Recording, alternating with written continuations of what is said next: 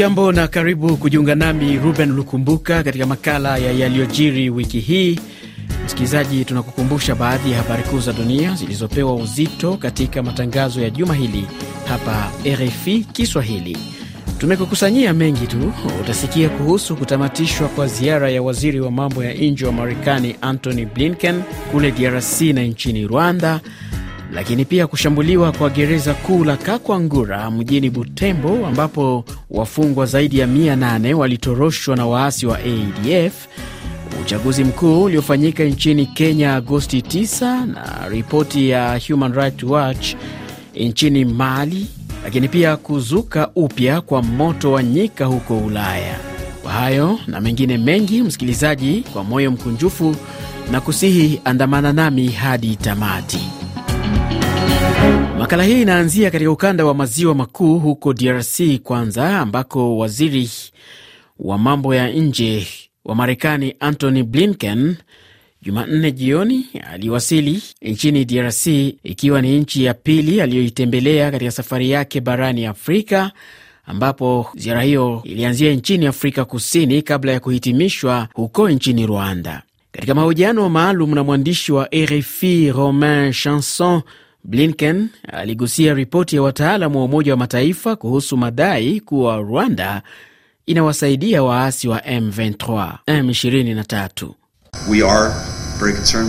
Tunasumbuliwa na ripoti za kuaminika kwamba Rwanda inawaunga mkono waasi wa M23. Tunatoa wito kwa wadau wote kwenye ukanda kuacha kutoa msaada kama huu kwa kundi hili au kwa kundi lingine ili kuleta amani na usalama kwenye ukanda huu. Akiwa Rwanda, Blinken na hata ilitarajiwa kwamba angegusia swala la kuachiwa huru kwa Paul Rusesabagina ambaye amehukumiwa kifungo cha miaka 30 jela, lakini utasikia nini kilichoendelea. Na, na kabla ya kulikunja jamvi la yaliyojiri huko DRC ni kuwa kiongozi wa zamani wa chama cha rais Felix Tshisekedi, Jean-Marc Kabund, ambaye sasa ni mpinzani, aliwekwa katika kizuizi cha muda na kupelekwa katika jela kuu la Makala wiki hii baada ya kufunguliwa mashtaka ya dharau na maneno ya kashfa dhidi ya rais wa jamhuri. Kitendo cha kumkamata Kabund kililaaniwa na wakili wake Emmanuel Kahaya.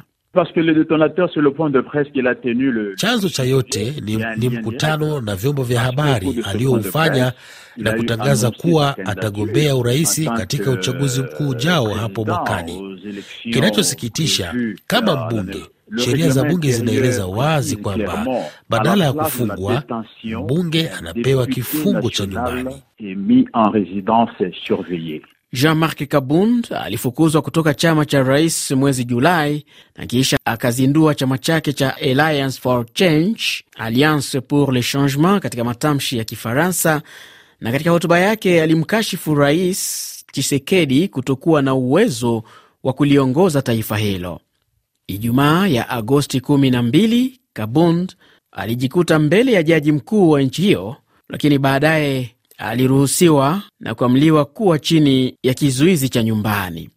Tukisalia katika nchi hiyo ya DRC, wiki hii polisi waliuawa baada ya waasi wa ADF kudaiwa kuvamia gereza la Kakwangura mjini Butembo, mashariki mwa nchi hiyo na kuwatorosha wafungwa 800 Jumanne usiku.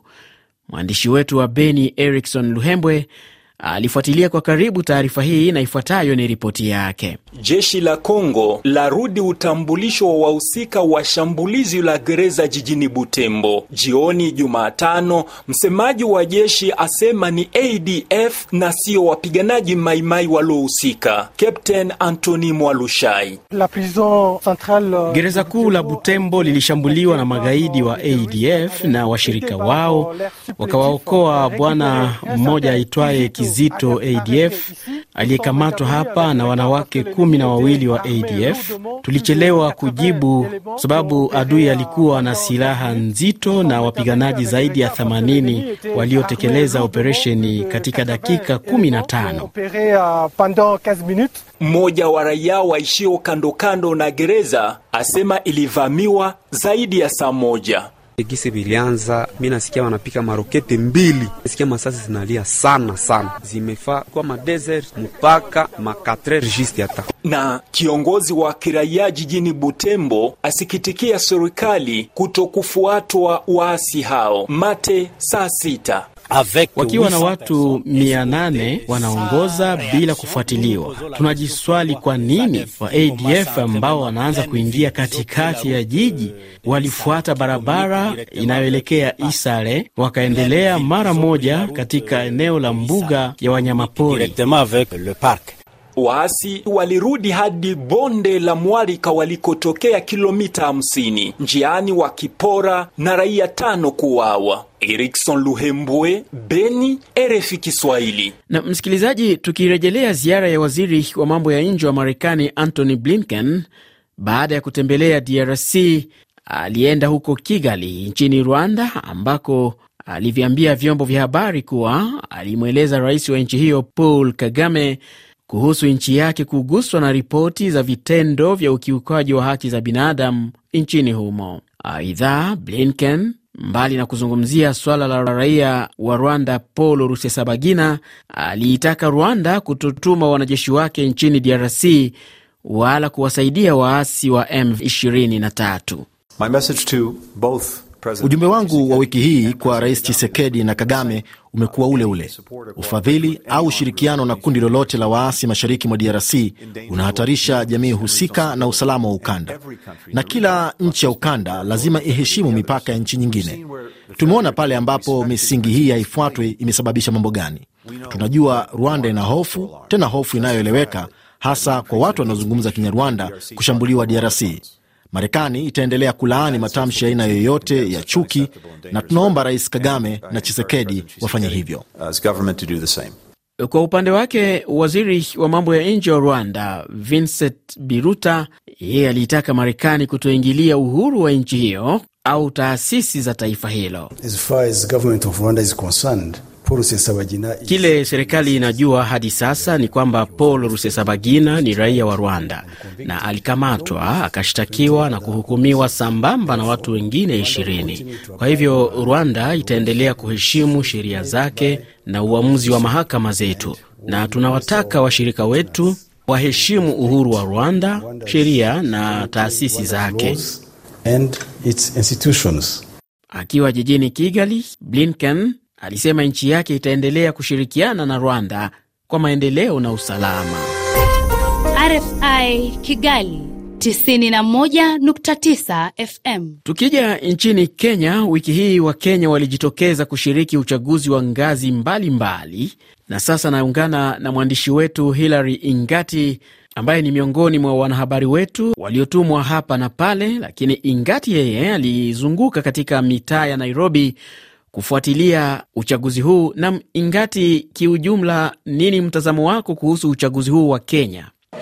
Kitathmin kivyangu mimi, uchaguzi ulifanyika kwa njia ya utaratibu, kulikuwepo na utulivu, mambo yalikwenda vizuri, lakini kumbuka, katika ripoti zangu ambazo nimekuwa nikituma tangu siku ya kwanza kupiga kura, ndivyo hata tume yenyewe ilikubali kwamba ama iliitikia kulikuwepo na changamoto kidogo. Nakumbuka siku zote hauwezi kosa changamoto katika e, matukio kama haya. Changamoto zilikuwepo. Nimekuarifu kwamba labda kuna mifumo ile elektroniki katika maeneo mengine ilikuwa inakataa, katika maeneo mengine labda e, unapata kwamba jina lako halipatikani, lakini wewe ulikuwa umejiidhinisha ama umejisajili kama mpiga kura, kwa hivyo ilikuwa na inabidi wale maofisa wa tume warejelee katika eh, daftari kuweza kuangalia kama jina lako lipo. Na unazungumziaje namna ambavyo watu walivyojitokeza kushiriki uchaguzi huu? Watu walipiga kura, japokuwa jinsi ambavyo nimesema hapo awali, idadi ilikuwa ni ndogo zaidi. Idadi ilikuwa imeshuka sana sana sana pakubwa, si kama kawaida. Nimekuambia watu milioni kumi na nne pekee ndio waliopiga kura kulingana na tathmini au kulingana na hesabu za tume. Na kumbuka, nimesema kwamba waliojisajili wote walikuwa milioni 22. Kwa hivyo unaangalia, hii yote ni tofauti ya kura au watu milioni kumi wamesusia. Kama wanahabari, hatujui walikwenda wapi. Na je, umeona kumekuwa na utofauti wowote kulingana na chaguzi zilizopita? Changamoto ilikuwa kwamba uchaguzi huu idadi ya watu ambao walijitokeza kupiga kura au kushiriki ilikuwa ni ndogo zaidi kulingana na chaguzi zingine, tuseme kama mwaka elfu mbili kumi na saba elfu mbili kumi na tatu idadi ya watu walikuwa chini kabisa. Kumbuka kwamba tume ya uchaguzi ilisajili wapiga kura milioni ishirini na mbili, lakini cha ajabu msikilizaji na Ruben, ni kushangaze kwamba ni Wakenya au wapiga kura milioni kumi na nne ambao walijitokeza kupiga kushiriki zoezi la mwaka huu aswa tuseme e, wanasiasa walikuwa labda wameweka matumaini yao katika vijana. Angalia takwimu ambazo zimetoka, zile ambazo vijana walishiriki kura hii ziko chini kabisa. Ni mwandishi wetu Hilary Ingati akizungumzia namna ambavyo Wakenya wiki hii walivyojitokeza kushiriki uchaguzi wa ngazi mbalimbali mbali hapo Agosti 9 mwaka huu. RFI. Msikilizaji, wiki hii Umoja wa Mataifa ulisema watu zaidi ya milioni moja nchini Somalia hawana makazi maalum, wengi wakikimbia nchi hiyo au kuhamahama kutafuta chakula, wakati huu nchi hiyo ikishuhudia ukame. RFI Kiswahili wiki hii ilizungumza na Mohamed Abdi, ni mwakilishi mkazi wa baraza la wakimbizi la nchini Norway. Hapa anazungumza akiwa mjini Mogadishu, Somalia. Na ni kweli kunawezekana hali hii iwe mbaya zaidi kwa ajili miaka miwili yaliyopita mvua haijanyesha, ingawaje tunatarajia miezi ya kumi na kumi na moja mvua inyeshe, lakini isiponyesha hali itakuwa mbaya zaidi na watu wengi wataathiriwa. Hatujapata fedha za kutosha. Uh, takriban watu milioni tatu uh, kupita juu wamesaidiwa na mashirika kama yetu. Ni sauti yake Mohamed Abdi, mwakilishi mkazi wa baraza la wakimbizi la nchini Norway akiwa mjini Mogadishu huko Somalia.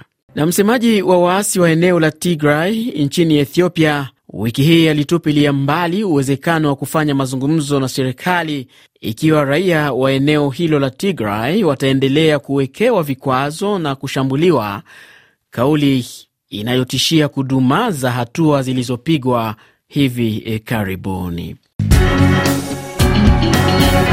Na katika kanda ya Afrika magharibi na kaskazini, kama ilivyo ada, tukianzia nchini Mali, ni kwamba wiki hii shirika la kimataifa la haki za binadamu la Human Rights Watch liliutaka utawala wa kijeshi nchini humo kubadili mwelekeo wake kuhusu ukiukwaji wa haki za binadamu.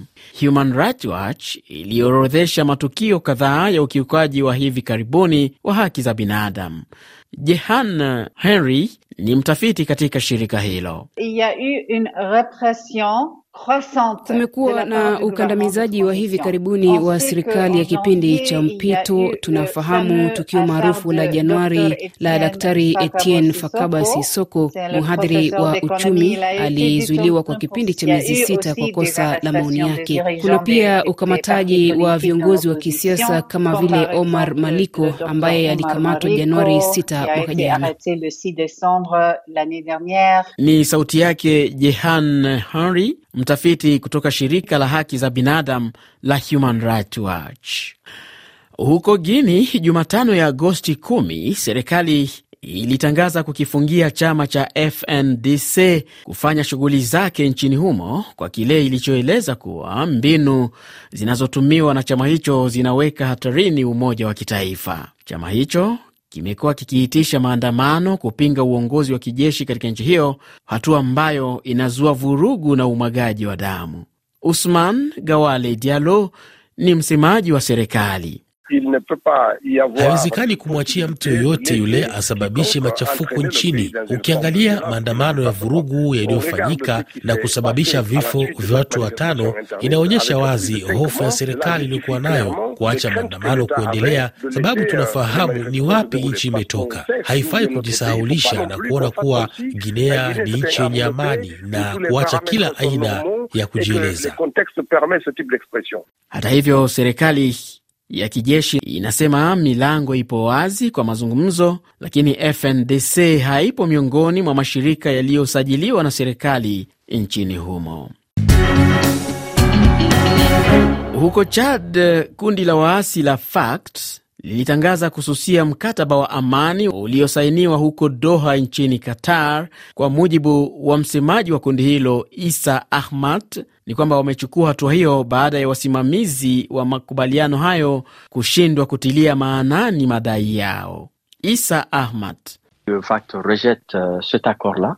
Kundi la FACT linatupilia mbali makubaliano haya ambayo hayazingatii madai yetu, ikiwa ni pamoja na kuachiliwa kwa wafungwa wetu baada ya kusainiwa kwa makubaliano, heshima ya usawa katika ngazi ya wajumbe wa mazungumzo ya kitaifa ya umoja, kuanzishwa kwa mkakati mpya wa maandalizi ya mazungumzo ya kitaifa ya umoja.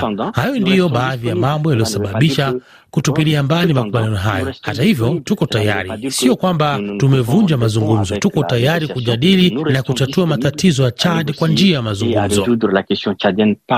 Hata hivyo, upande wa makundi mengine wao wamesema ni fursa ya kipekee kuelekea kwenye amani ya kudumu nchini Chad.